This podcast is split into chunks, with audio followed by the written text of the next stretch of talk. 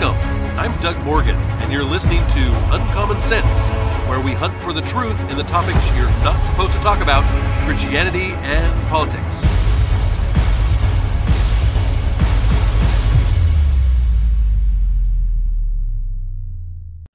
As one who prides truth very highly on the totem pole, I have to speak out in support of truth and against lies and fallacies, and sometimes really to my own detriment. When when it comes to things of the Bible, the importance to understanding truth is ever heightened. It's one of the reasons why when I was a youth pastor, I took a stand when it came to watering down the word and watering down the Bible. Um, my own district, my own pastor that I was supposed to be um, underneath uh, the ministry of the, the, the, all of the youth pastors in the district had had a, a pastor that was head over them. And this particular one decided that it was best to w- go ahead and water down the bible and make it so that that uh, those that that uh, weren't uh, churched and weren't um, uh, uh, christians uh, would be more accepting of it. And and of course the message can be changed, but the actual word itself cannot. And so when uh, he went ahead and said, you know what, this is how you need to do sermons, you, you need to, and he presented a sermon that was entirely uh, of one message, and that message was that he loved coffee. Now, he can love coffee all he wants, and I can have a conversation with you about how I myself don't like coffee, but but it, that does not help me in my relationship with Christ. And so uh, that was something that I had to take a stand on when it be, when it became very obvious that these were things that were not very biblical. And so the truth is something that needs to be stood up for. Well, since its beginnings in the first century, the church has faced very resistance from the surrounding culture and and challenges to the gospel. Recently, a new challenge has actually emerged, and that is wokeness or the state of being woke. Now, Merriam Webster identifies woke as a slang term meaning being aware of and actively uh, attentive to important facts and issues, especially issues of racial and social justice. Now, on the surface, wokeness might sound like like seeking justice and and showing concern for the weak and oppressed things the bible urges us to do of course uh, if, if you look at isaiah 117 learn to do good seek justice correct oppression, bring justice to the fatherless, plead the widow's cause.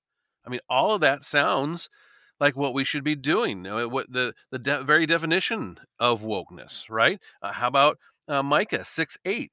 He has told you, oh man, what is good, and what does the Lord require of you, but to do justice, and to love kindness, and to walk humbly with your God.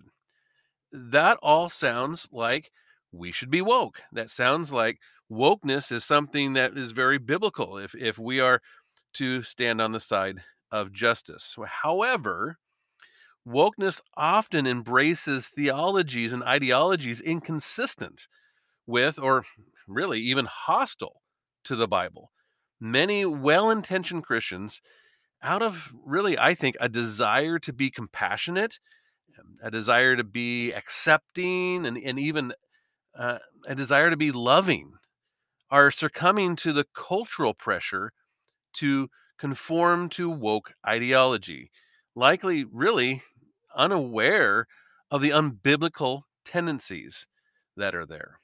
Well, Owen Stratton, he's the Family Research Council's senior fellow for biblical worldview in, in his new book, Christianity and Wokeness How the Social Justice Movement is Hijacking the Gospel.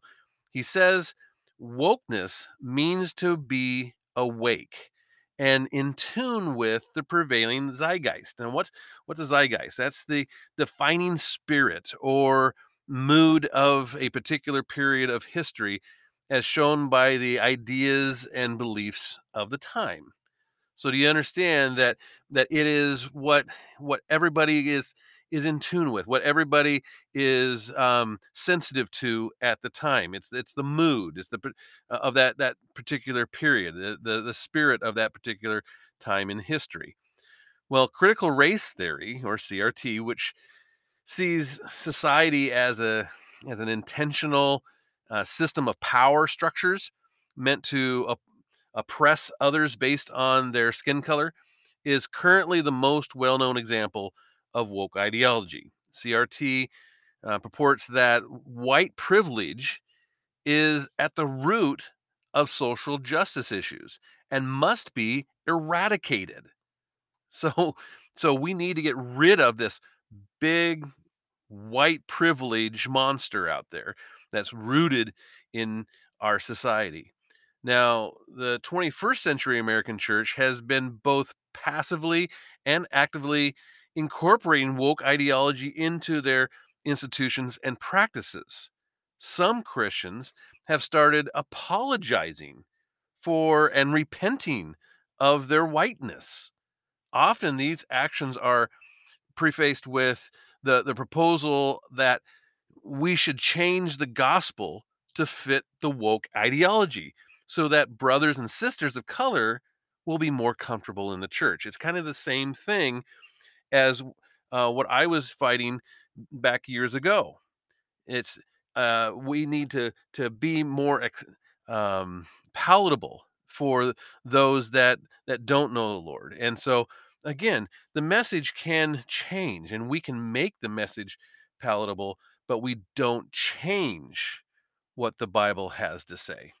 You see, this is this is what you see today. You see this a lot in the white Jesus movement. Uh, progressive Christians love to yell "white Jesus" whenever they see a picture of Jesus or others that that appear white. Um, this is the case even though Jesus was a Jew, and of course Jews are considered white. So, so we we see these people that are saying, "Well, we we can't have white people in pictures that uh, of the Bible," um, and and yet it's going against what actually was the case. Well, while true uh, racial uh, reconciliation is an important outworking of the gospel, I mean, you can look at Ephesians 2, for instance, wokeness changes the gospel by teaching that white people are never able to fully repent from their actions because they're inherently racist by nature and by simply being white. but the gospel says all have sinned and everyone can be fully redeemed through the work of Christ. You hear what I'm saying? That everyone can be fully redeemed through the work of Christ. With its different view of sin and redemption, wokeness undermines the entire gospel. This is why wokeness is not a prism by which we, you know, discover truths uh, we couldn't see at, in a in a Christian worldview. Wokeness is a different system entirely than Christianity. It's it's completely different. It's it's almost a, a 180, which of course is what the enemy likes to do. It is in fact a different gospel. But it is not really just that. In the final evaluation, wokeness is not just not not the gospel it's wokeness is anti-gospel it again is like a 180. What, what is meant by this? Well, first the, the apostle Paul says in in Colossians 2 8, see to it that no one takes you captive by philosophy and empty deceit, according to human tradition, according to the elemental spirits of the world, and not according to Christ. That's uh, obviously Colossians 2 8. This means believers need to guard their hearts and minds and not be taken captive by false philosophies. Wokeness represents a man centered gospel that takes others captive through legalism rather than by setting them free in the grace of Christ. In other words, wokeness says that only your works can save you, but you can never actually accumulate enough works to satisfy its requirements. In fact, many progressive Christians don't believe that you can or really even need to be saved at all, that there is no hell to be saved from, even. So, doing these acts of wokeness is our God given purpose. That's what they believe. So, how do we respond to unbiblical ideologies? Well, wokeness calls into question the sovereignty of God and contradicts scripture by saying that the root of all evil is whiteness. but of course, in in biblical terms, white skin is not a problem. It isn't the root of all evil. White skin is not the problem in the first place. Sin is. Any time someone tells or even tries to convict and demean you for your skin color or your heritage, whatever that may be, it's just wrong and unbiblical. Woke ideology turns humans against one another and it results in individuals being judged by the color of their skin and the status in society rather than the content of their character or the status in the eyes of God. Because questions of race and ethnicity are so closely tied to woke ideology and CRT, wokeness goes against what the Old Testament and New Testament have have to say about our identity as human beings. Genesis teaches that all humans are equally part of one human race. Not just black lives that are mattering, it's all lives that matter. And that's not a racist statement. Although we may have, you know, different skin tones, we may have languages or ethnicities that distinguish us, we are all human beings who are made in the image of God. And we know that from Genesis 1. Now, further, the doctrine of the fall, not the doctrine of CRT, explains the fractured relationships present in, in humanity. It, it is not the difference between our skin colors that make us misunderstand or betray or abuse one another, but the sin that infects us all. One tragic consequence of the fall is that the sin of of racism is there, which is is one uh, one way that humans wrongly show partiality partiality against each other.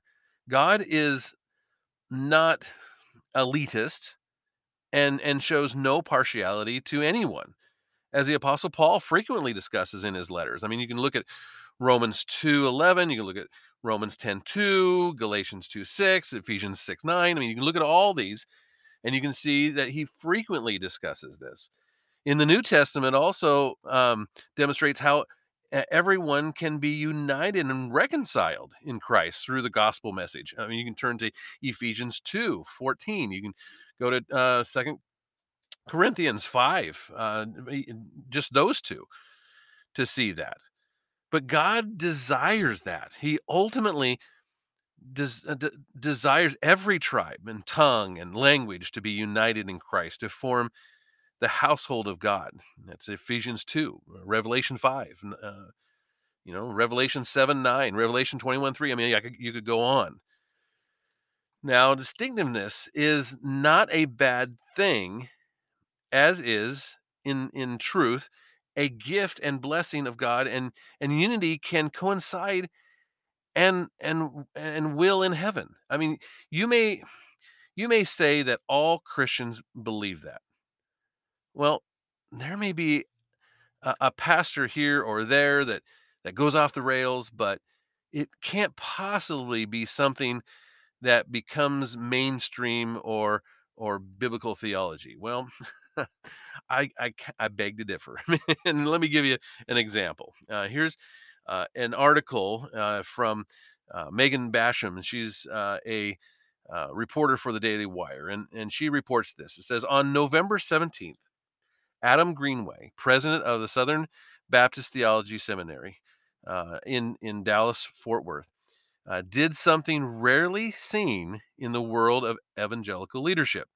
He publicly criticized another Baptist institution, tweeting out a letter that he'd sent to Michael Spradlin, uh, president of the Memphis uh, Mid American Baptist uh, Theological Seminary. Now, so you have these two leaders of these two different seminaries, and one says, "quote I write to you with extreme disappointment that the institution you led has plans to host a film premiere of Enemies Within the Church. Greenway is, is the one that was writing this, and he says, placing uh, scare quotes around uh, the, the film premiere in, in his letter was basically signifying that he didn't even think this was an actual film it was it was just a, a hit piece or something right? He goes on he says the the film's trailer contains campus footage of the institution i am privileged to lead overlaid with narrative instructions of marxism. I kind of wish i'd seen this but um, I, I take strong umbrage to such scandalous and uh, scurrilous slander particularly when it is apparently condoned by the inst- by an institution such as yours unquote.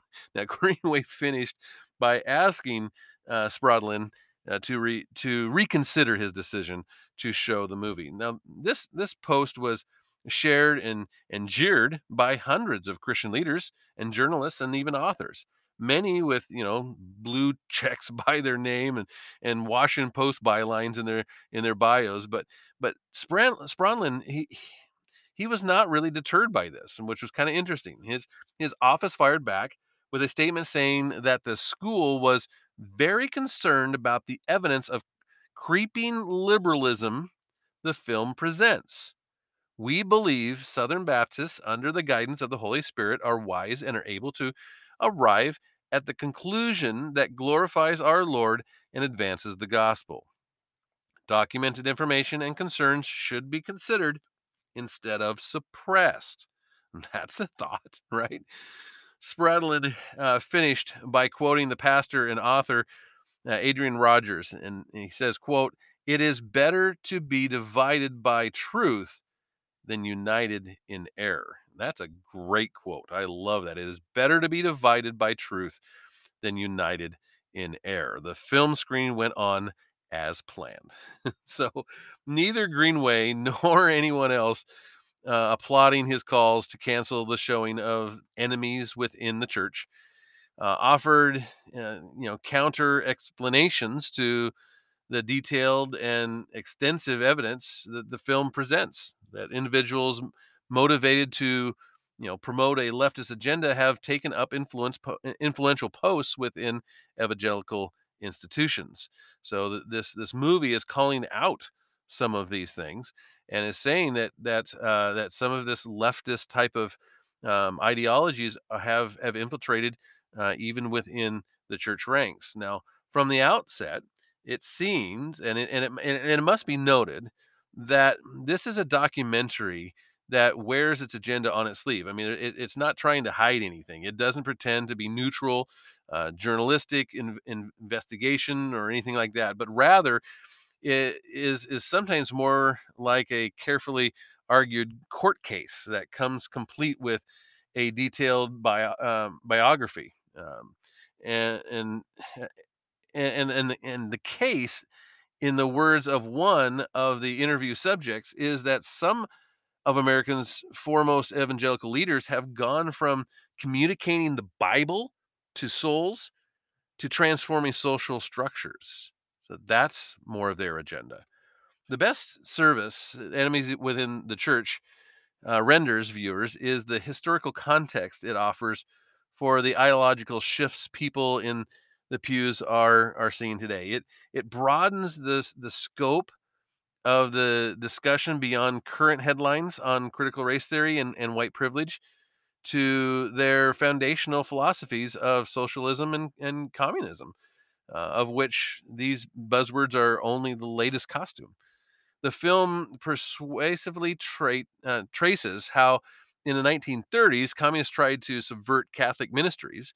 And from there, the film moves on to the 1970s and how a who's who of progressive Christian intellectuals and professors came together to draft the Chicago De- uh, uh, Declaration, a document that argues for attacking American materialism and the maldistribution of the nation's wealth and services. In, in full, the Declaration reads like a premiere from the social justice lingo that we hear from so many um, you know pupils today, particularly in its assertions that Christians must rethink our values regarding our present standard of living and and promote a more uh, just uh, you know um, antiquated and and and, uh, and a complete distribution of the world's resources. Now, the same playbook that the film argues is playing out now in evangelical uh, educational institutions under the guise of identity politics. We see how deeply seminaries like Fuller and Wheaton have already been compromised by the the priorities of social justice over biblical justice and how leaders educated at the most at, at these institutions are carrying what they learned uh, to once conservative institutions like Baylor or Biola there we see invited speakers discuss how white people need to be uh, ab- they need to, to abstain from their privilege like vegetarians abstaining from meat or something right? The message today uh, narrative Cary Gordon a, a pastor himself explains quote is not that you need to receive christ to repent of your sins it's that you're under the weight of sexism racism, and homophobia, unquote. See, you may say that all of this is just academic infighting that has little impact on regular folks in real churches.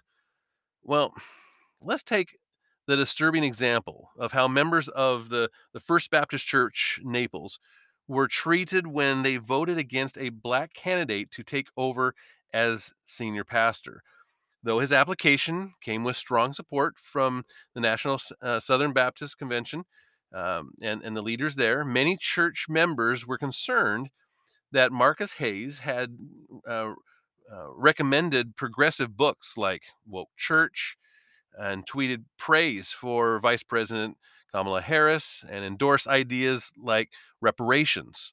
And he also did not meet the requirements the pastoral search committee had originally laid out for a new senior pastor. Well, a group of, of 30 to 40 longtime church members circulated a petition that received 800 signatures calling for a meeting to discuss those issues, as well as their concern that their 27 year old former you know, head pastor had been pushed out and maligned in order to make way for Hayes. Now, they, they never got their meeting. But nonetheless, Hayes failed to meet the vote threshold to win the job. And in response, the church's leadership excommunicated 18 people who led the vote against him. They then released a statement blaming racism on Hayes' inability to secure 85% of the ballots. Quote, a portion of the 19% that voted against Marcus Hayes did so out of racial injustice or prejudice. The executive pastor proclaimed uh, th- this this particular thing, adding, "It exposed a sickness in what we characterize as a cancer in our fellowship." the biggest names and most influential influential national leaders in the uh, Southern Baptist Council, they they basically said the same thing that all of these guys were basically just racists for doing what they did. Now, except there was never an iota of real evidence that any of the church members who voted against Hayes were motivated by racial animus. Yet, their motives and character were maligned in major newspapers across the country with the help of the biggest megaphone in the nation's largest Protestant denomination. One of the excommunicated deacons, his name is uh, Bob uh, and and he said um, that that he came out against this. He he's he's been a member of this church for 50 years, and he literally begged uh, that the uh, the denomination to retract uh, their accusations of bigotry, and n- none of them decided to respond to him at all. Now, everyday Christians want to know why they're hearing major pastors using the language of critical race theory and and speaking uh, of a bag of privileges white people carry around with them as as mega church pastors uh, matt chandler did they they they want to know why people like like these leaders of the southern baptist council they they endorse the ideas and the idea that the members of the first Baptist uh, of Naples were racist without any clear evidence for that charge. They they want to know why Southern uh, Seminary New Testament professor Jarvis Williams seemed to suggest that theological textbooks must be diversity and must have and meet diversity requirements when he called for the decolor uh, decolorization of seminary curriculum from whiteness. These are all things that are happening. There's certain there, there's certain certainly are actors subtly and not so subtly working to introduce a different gospel of social justice into evangelical institutions. More more common failings than being wolves in sheep's clothing could account for why some pastors, presidents, and even ministry leaders don't do more to stop it. The great sin of Adam, passively, comes foremost to mind. There's there's also simply the desire to hang on to hard-won positions. I mean, men who have spent entire lifetimes building up institutions and institutional respect aren't often eager to to risk it by stirring up a hornet's nest with angry, energetic social justice warriors in their 20s and 30s, right? But whenever the cause, you know, whatever the cause, whatever the concerns are over over the the wokeness in the church, um, it, it it's it will not be dispelled by simply ignoring or suppressing what what we see happening like like so many things in American life, the solution is not less speech, but more. It isn't in demanding that film screenings be canceled, but that the issues that they bring up be really answered. So, what should our response be to wokeness? Well, how how can Christians respond to woke ideologies in in a biblical way? We cannot fall silent is the answer we have to speak out against ungodly ideology. Although Christians ought to recognize racism, sinfulness, and and and the necessity for repentance for racist thoughts or actions or attitudes. I mean, there is such thing as racism. They they should also recognize that certain groups of people are not inherently racist simply because of the color of their skin. Second Peter says, but false prophets also arose among the people just as they were as will be false teachers among you who will secretly bring in destructive heresies even denying the master who brought them bringing upon themselves swift, swift destruction and many will follow their sens- sensuality, and because of them, the way of truth will be blasphemed. And in their greed, they will exploit you with false words. Their condemnation from long ago is not idle, and their destruction is not asleep. May we heed these timely uh, words and these timely warnings and put on the full armor of God and stand firm against these unbiblical ideologies. Now, you may agree and you may disagree. I would definitely love to hear from you on it. And of course, you can always go to uncommonsensepodcast.com. This podcast is a production of Morganite Communications.